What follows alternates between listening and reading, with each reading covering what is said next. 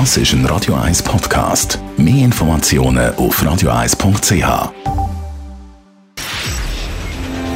Shortlist. Namen, wo Schlagzeilen machen.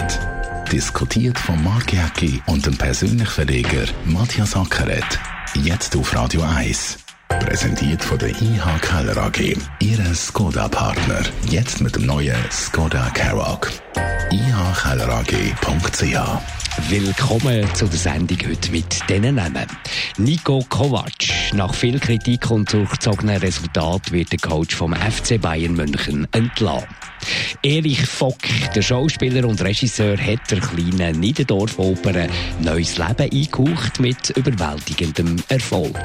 Und Egon Krenz, er ist der letzte Staatsratsvorsitzende der DDR gewesen. Am Samstag jährt sich der Fall von der Berliner Mauer zum 30. Mal. Das ist natürlich so ein Geschichtsereignis, Matthias Ackeret, wo wir alle noch genau wissen, wo wir dann waren. Ich war dann, glaube ich, etwa 14 gewesen, in der Schule, selbstverständlich. Und da hat man das natürlich als aktive Unterricht eingebaut. Und ich weiss noch genau, wenn du die Bilder hast gesehen im Fernsehen dort, wie die äh, DDRler übergegangen sind in das Westberlin und dort Tränen geflossen sind. Also da ist kein Auge trocken geblieben. Ja, das ist eines der grossartigen Ereignisse. 1989, äh, ich bin zwei Wochen vorher noch nach Berlin geflogen. Wie immer, du ja, bist ja also quasi ja. der historisch ja, ja. Tourist, der, der überall dort ist, wo etwas passiert. Ja, äh, mit meinem alten Kollegen Christian Ritzmann hat gesagt, Ritz, ich komme jetzt fliegen auf das Berlin. Das war noch kompliziert gewesen. Da ist er dann müssen, glaube auf Frankfurt fliegen und dann mit der Pan Am auf äh, Westberlin und äh, mich hat das einfach fasziniert. Ich habe das wollen, ich habe die Mauer mal sehen, aber da hat niemand angenommen, dass dann die innerhalb von den nächsten Monaten oder den nächsten Wochen fällt. Eben, der Mauerfall selber ist ja völlig überraschend gekommen, dass sich die CDR langsam im Land das hat sich ein bisschen angedeutet, aber der, Ma der Fall der Mauer, der ist plötzlich einfach passiert. Ja, der ist passiert und ich mag mich noch erinnern, wir sind dann dort die Mauer entlang gelaufen und ich habe dann ein Cola-Büchsel übergerührt, habe dann gefunden, das ist meine einzige subversive Leistung, äh, subversive Leistung in meinem Leben, eben ein bisschen ein Protest gegen das Regime. Und mir ist das aufgefallen, also das Westberlin ist schrill ist grell ist natürlich leuchtend ist amerikanisch und dann ist man dort Friedrichstadtpalast dort über Grenzen gegangen in eine völlig andere Welt, völlig karg, oder? Also die Gegensätze zwischen Ost und West sind dann schon noch krass gewesen. Und am Abend sind wir noch eine Demonstration gegangen, oder? In einer Kille rein. Wir wollen raus, wir wollen raus. Und bist dort gestanden. Und dann ist Petra Kelly, das ist ja die Vorzeigegrüne von der deutschen Politik, die dann später Selbstmord gemacht hat mit ihrem Mann, oder wo sie sich gegenseitig tragisch umgebracht haben, mit ihrem Mann Gerd Bastian da gestanden. Und dann ist die nach dieser Demo auf mich zugekommen und hat mich umarmt und gesagt, kämpft weiter für eure Freiheit, ihr Ossis, oder? Höchstwahrscheinlich habe ich so abgekämpft ausgesehen. Und das ist natürlich schon beeindruckend gewesen. Und äh, auch die Mauer, einfach als also denk mal einfach durch eine Stadt durch. Und äh, ich habe jetzt im Fotoalbum geschaut. Ich habe noch alte Bilder gehabt, wo ich vor der Mauer gestanden bin. Beim Brandenburger Tor hat es ein Schild gehabt, hier verlassen Sie Westberlin. Ist ja gar nicht gegangen, wie eine Mauer vorne dran. Genau, ja, genau. Das und absurd, der Egon Krenz, eben der letzte, letzte Staatsratsvorsitzende von der DDR, ich glaube, er war schon einer, der das Wort Wende überhaupt prägt hat, der das äh, eingeführt hat, wo, wo das mal gesagt hat und dann ist das übernommen worden. Äh, den hast du, glaube ich, auch persönlich getroffen. Ja, den haben getroffen. Der Konkurrenz ist eigentlich der, der den Honecker gestürzt hat. Das war eigentlich der Kronprinz. Gewesen. Und der war dann der Mann, der in dieser Nacht an der Spitze war, als Staatsratsvorsitzender, als Chef der SED, von der Sozialistischen Einheitspartei. Und haben natürlich alle gesagt, es ist ein Apparatschick, ist einer aus dem Regime raus. Ich habe ihn dann später getroffen, am 4. Oktober 1990 ein Tag nach der deutschen Einheit. Also, das ja. war genau ein Jahr später. Gewesen bin ich dann suchen gegangen, da im Norden von Berlin und habe geläutet vor seiner Tür. Und dann haben wir ein Foto gemacht, einen Austausch gehabt und ich habe ihn dann später nach Schaffhausen eingeladen für einen Vortrag. Das war der erste Aufenthalt vom Egon Krenz, nachdem er abgesetzt worden ist. Aber ja. ist er so ein, ein Opportunist ja, gewesen? Wenn man, so ein bisschen, wenn man so ein bisschen in Geschichtsbücher hineinschaut und da ein bisschen nachliest, er ist ein, bisschen ein Opportunist gewesen. Er hat immer so ein bisschen, so lange wie es gegangen ist und nachher dann probieren umzuschwenken und alles zu verharmlosen. Er ist ja dann später, viel später auch wegen Totschlag dann schlussendlich verurteilt worden und im Gefängnis gesessen und, und hat hat ja da irgendwie, man weiss bis heute nicht, was er genau auf, für Schuld auf sich lässt und was nicht. Also er hat nie einen Tisch gemacht, richtig. Ja, er ist ein eine tragische Figur. Er ist ein aus der Geschichte rausgefallen, oder? Natürlich ist er ein Apparatscheiker gewesen. Er ist natürlich ein Teil von dem Regime, oder? Er ist ja immer neben dem Honecker gestanden. Er ist der Schatten vom Honecker.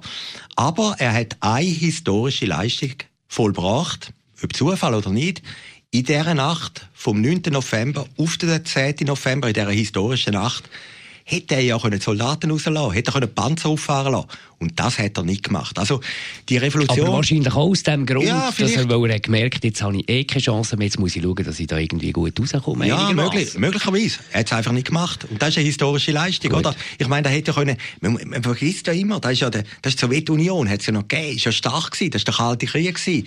Und das ist ja eine Demütigung gewesen für die Sowjetunion, dass die Mauer fällt, oder? Und, und äh, das ist ja hochexplosiv gewesen in Berlin, auch wenn man die Bilder anschaut.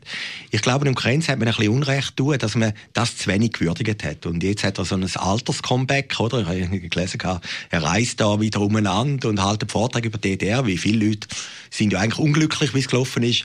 Für die ist er natürlich noch ein Star oder der letzte Star, der überlebt hat. Aber das ist ja noch äh, erstaunlich, sind wir 30 Jahre danach. Und wir hat ja dort schon, ich kann mich noch erinnern, Diskussionen waren, dass das nicht einfach wird. Eine völlig andere Mentalität. Man muss sich vorstellen, da hat man äh, praktisch keine Verantwortung in der DDR. Alles ist vom Staat abgenommen worden ja einen Radiobeitrag gehört, was darum ging, ist auf Pant von Pantoffelmacher. Also jeder hat Pantoffeln bekommen und alle Pantoffeln waren rot gewesen. Und wenn irgendjemand gerne blaue hat, ist nicht möglich gewesen. Also es ist alles eigentlich vom Staat übernommen worden und jetzt plötzlich kommt man in eine kapitalistische Welt hinein.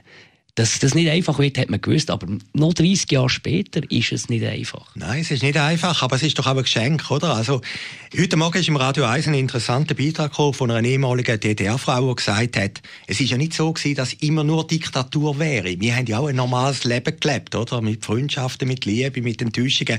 Also, das Politische hat sicher einen grossen Teil gespielt, aber, aber die Leute haben ja auch eine Jugend gehabt und alle gar keine schlechte Jugend. Aber die Leute fühlen sich heute immer noch als Bürger zweiter Klasse. Ja. 30 Jahren. Und ja, das ist ein äh, grosses Thema, ja, die deutschen sicher, Medien verfolgt. Ja, ja, sicher. Auch bei den Wahlen sehen wir das. Aber sicher nicht alle Leute. Also es hat doch auch für viele Leute eine Chance gegeben. Und, und wenn man die Einheit heute, ich bin über die in den Osten gegangen. Ich meine, der Osten, der Kohl hat dann gesagt, die blühenden Landschaften. Ja, die sind nicht gekommen von einem Tag auf den anderen. Aber wenn man das heute anschaut, ist doch Deutschland ein großer Staat geworden. Es hat keine Unruhe gegeben, es hat keine Tote gegeben. Und, und das nicht einfach wird, das Leben ist nicht einfach. Also, ich glaube, der 9. November, in der ganzen Symbolik, wie die Mauer gefallen ist, ist doch etwas Großartiges gewesen. Also, das hat doch einen bewegt und auch wenn man jetzt, Absolut, das bewegt auch noch heute, wenn man genau, auf YouTube die alten ja, Bilder schaut, die alten Videos, ich meine, da muss man wirklich äh, das Wasser zurückhalten, das ist wirklich äh, sehr emotional. Ja, und ich habe das Gefühl, es ist fast noch grösser, weder beim 20-jährigen Jubiläum oder beim 25-jährigen, es kommt so eine alte Nostalgie. Ich fliege jetzt das Wochenende auch nach Berlin, ich wollte das noch mal sehen, äh, wie die Feierlichkeiten stattfinden. Äh, aber als Schweizer muss man sagen, das ist einfach ein großer Moment gewesen, wo wir irgendwie erlebt haben und es ist eine positive Revolution gewesen. Und etwas, und etwas ist bemerkenswert, so 30 Jahre danach, wenn man Frauen gehört reden, die damals mal in der DDR gelebt haben, etwas vielleicht Positives aus der DDR-Zeiten, diese Frauen sind dort viel, offenbar viel emanzipierter gewesen als die deutschen, als die westdeutschen Frauen. Noch heute, also wo die Mauer ist aufgegangen und die können überkommen, ist das für viele Frauen noch ein Schock gewesen, dass da äh, nicht eine Gleichberechtigung gibt im Westen.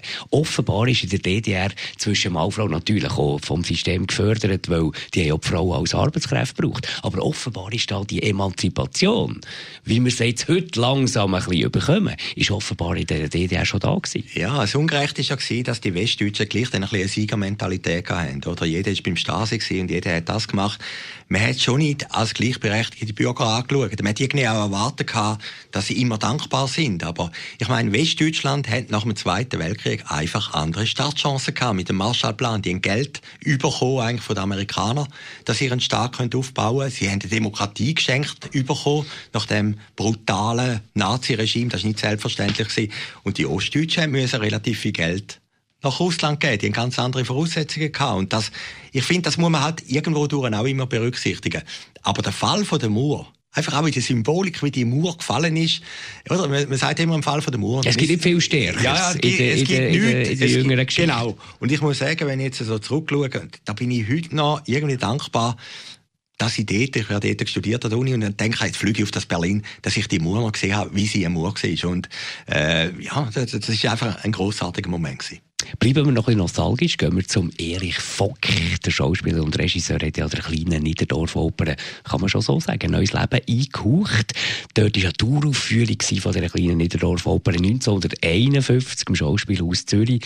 Der Erich Fock hat das dann später, viel später wieder aufgenommen und siehe da, es läuft immer noch wie gestört. 21.000 Reservationen für jetzt die neueste Staffel im Bernhard Theater. Unglaublich. Warum? Hängen die Leute so an dieser kleinen Niederdorfoper. Man muss sich das vorstellen, 21'000, oder? Das ist ja gewaltig, oder? Ich, äh, ich habe gestern mit dem Blick geredet, oder dem Sänger, und habe gesagt, 21'000. Also nicht mit der Zeitung, mit ja, dem Sänger, ja, ja, mit, dem Blick. Sänger, ja. mit dem Blick.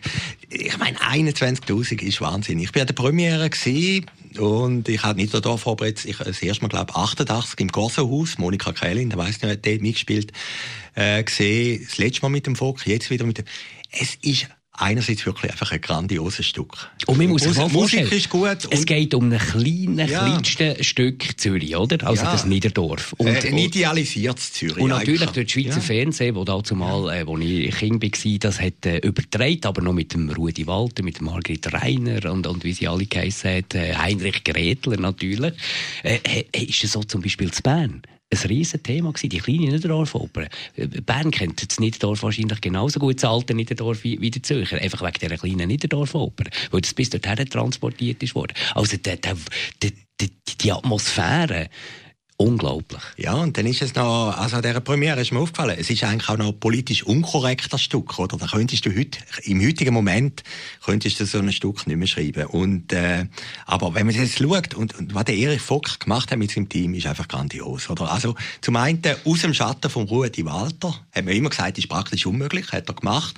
Er spielt ja den, äh, Heiri, Heiri der ja. kommt von Hausen am Albis nach Zürich. Hervorragend. Ah, aber gerade die Jungen, die Jungen, ja, man, ja. zum Beispiel Viola Tami. Grandios, grandios. Maya Brunner, oder? In einer Superrolle. Und, äh, dann sehen wir noch die Alten, äh, der Biaggi, oder? Der, der über 80, der Heilsarmee-Mann und, äh, einfach die alten, grossen Stars von der Schweizer Schauspielszene, die sind auf dieser Bühne. Und, und irgendwo, da spürt man dann auch im Publikum rein. Es ist halt ein idealisiertes Zürich. Ich weiss nicht, da haben wir beide nicht erlebt. Natürlich, Zürich das ist so ein Zürich, wo, wo, wo ein Sehnsuchts-Zürich, oder? Ja. Und es auf jeden Fall schon lange nicht mehr gibt, natürlich, ja, ja. selbstverständlich. Also jetzt, wo Parkplätze äh, nicht mehr hast, oder? Ja, da kann ich ja nicht mehr nach Zürich fahren. aber, Nein, es, aber, aber es ist wirklich, wenn man es so anschaut, äh, man kann es jedem empfehlen und es ist einfach ein sicherer Wert, oder? Und äh, es hat eine lustige Pointe, da, da sind die Leute hier durchgetrüllt, da kommt einer und dann sagt der andere, äh, wie, ja, Sie sind der Herr. Und dann sagt der andere, ich bin der Herr Wiederkehr. Und dann sagt der andere, ah ja, ist ja klar, Sie kehren ja wieder. Also, und da, und da drüllen die Leute durch vor Lachen, oder? Ich meine, das ist nur in den Niederdorf-Opern möglich, dass so Scherz so super Aber der ganze Kulturbetrieb von Zürich fällt ja auf, dass so solche Sachen, denken wir an die Rittligasse, wo der Christian Alterni neu hat Ja, das ist interessant. Das ist ja Paul Burkhardt, ja, Liederabende. Genau. Die Leute wollen das sehen. Die Leute wollen dort in der Vergangenheit innen die Atmosphäre aufsuchen und sich zurückversetzt fühlen. Ja, und wenn man jetzt sieht, der Erich Vogt mit seinem Ensemble, sind am Schluss etwa sicher 30 Leute auf der Bühne gestanden. Er hat keine Subventionen, oder? Also das ist ja die grosse Leistung. Er macht das wirklich aus eigenem Antrieb, auf eigenes Risiko. Klar ist ein sicherer Wert, das Stück. Äh, ja, aber das weisst du doch nicht, wenn du das ja, ja, äh, klar. aufgreifst. Ja, klar. Und, aber, aber er greift es eben gut auf und man hat es ja immer in Erinnerung als grossartiges Stück. Man muss ja dann auch beweisen, dass es wirklich so grossartig ist. Aber äh, wenn man Premiere gesehen hat, muss man sagen, das wird wieder ein Riesenhit. Also unbedingt schauen, wenn es noch Tickets gibt. Äh, ist noch bis im Februar jetzt die Staffel von der kleinen Niederorfoper im Berner Theater. Nico Kovac, der Trainer vom FC Bayern München, ist entlassen worden. Ein bisschen mehr als ein Jahr ist er Trainer gewesen. Und das zeigt doch, wie bei so einem Rekordmeister beim FC Hollywood, wie es dort einfach nichts mehr verleiden. Einerseits natürlich durchzogene Spiel, schlechte Resultate, ganz klar, aber dann andererseits der Druck von den Fans, von den Medien, der dann schlussendlich die Vereinsführung dazu gebracht hat, dort die Reissleine zu ziehen. Ja, und das hat eine höhere Symbolik gehabt, das ausgerechnet Frankfurt, das war ja sein Club, gewesen, oder? Hat ja den Cup gewonnen vor anderthalb Jahren. Ja, ich glaube auch mal Nationaltrainer von der kroatischen ja, ja, Nationalmannschaft. Ja, ja. Aber ist dann über, das, genau, ist ja, über genau. das Frankfurt, wo er ja eigentlich ein Held ist, ist er gestolpert und aber er hat, er hat zwei Sachen alle ungeschickt gemacht. Auf der einen Seite hat er die eigenen Fans beleidigt. München-Fans hat er gesagt, äh, die in Frankfurt sind irgendwie euphorischer. Und dann hat er natürlich den Spieler, also die DNA von München, den Müller, nicht mehr aufs Spielfeld gebracht und hat irgendeinen flapsigen Spruch gemacht. Und da haben sie mir irgendwie nicht verziehen. Und natürlich eben, dass äh, das Spiel nicht mehr spektakulär war. Und da sind wir wieder bei dem viel zitierten FC Hollywood. Also dort längt es nicht gute Resultate. Es längt eben nicht 1 zu 1 oder 1 ja, zu 0. Musst, du musst immer du musst, sein du musst, du musst spektakulär gewinnen. gewinnen. Ja. Also es ist eben mehr als nur Fußball. Es ist mehr als Fußball. Und was uns Schweizer natürlich freut, dass der, der Favre jetzt die Kurve einmal gekriegt hat. Oder? Da haben ja auch alle gesagt, Kovac und der Favre Es ist ein Rodeo. Trainer grundsätzlich im Fußball, aber gerade in der Bundesliga ist ein Rodeo. Da geht es darum, wer bleibt am längsten. Genau, es hat ein interessantes Interview gegeben mit dem Marcel Koller, der jetzt ja, ein erfolgreicher Trainer ist in Basel, in der NZZ. Und der hat gesagt, früher sei eigentlich in Basel immer, das ist auch ähnlich wie in, bei Bayern München, der Antrieb war immer die Nummer eins, immer gewinnen.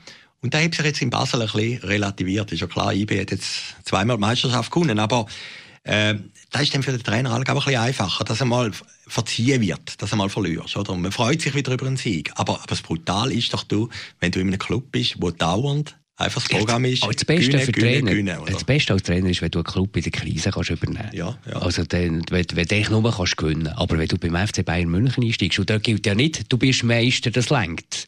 Du musst ja Meister, Göpsieger, das lenkt auch noch nicht. Du musst, ja, musst ja, du musst ja noch Champions League gewinnen. Und erst dann ja, ich ist man einigermaßen. Ich meine, es ist ja gleich Wahnsinn. Der Kovac haben sie ja immer rauskicken, oder? Sie haben ihn zwar geholt, den Frankfurter weggenommen, und der Rummenigge hat ihn ja immer rauskicken, aber dann hat er das Double gewonnen, oder? Und den kannst du ja nicht gut. Aber, aber bei Bayern ist das möglich. Ein Magath ist das passiert. Er hat zweimal das Double gewonnen und ist weg gewesen, oder?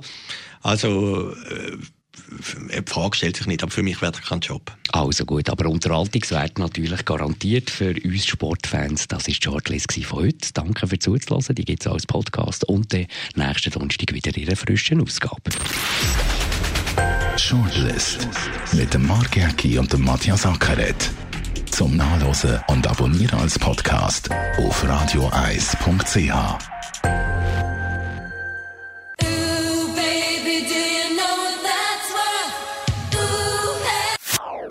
Das ist ein Radio 1 Podcast. Mehr Informationen auf radioeis.ch.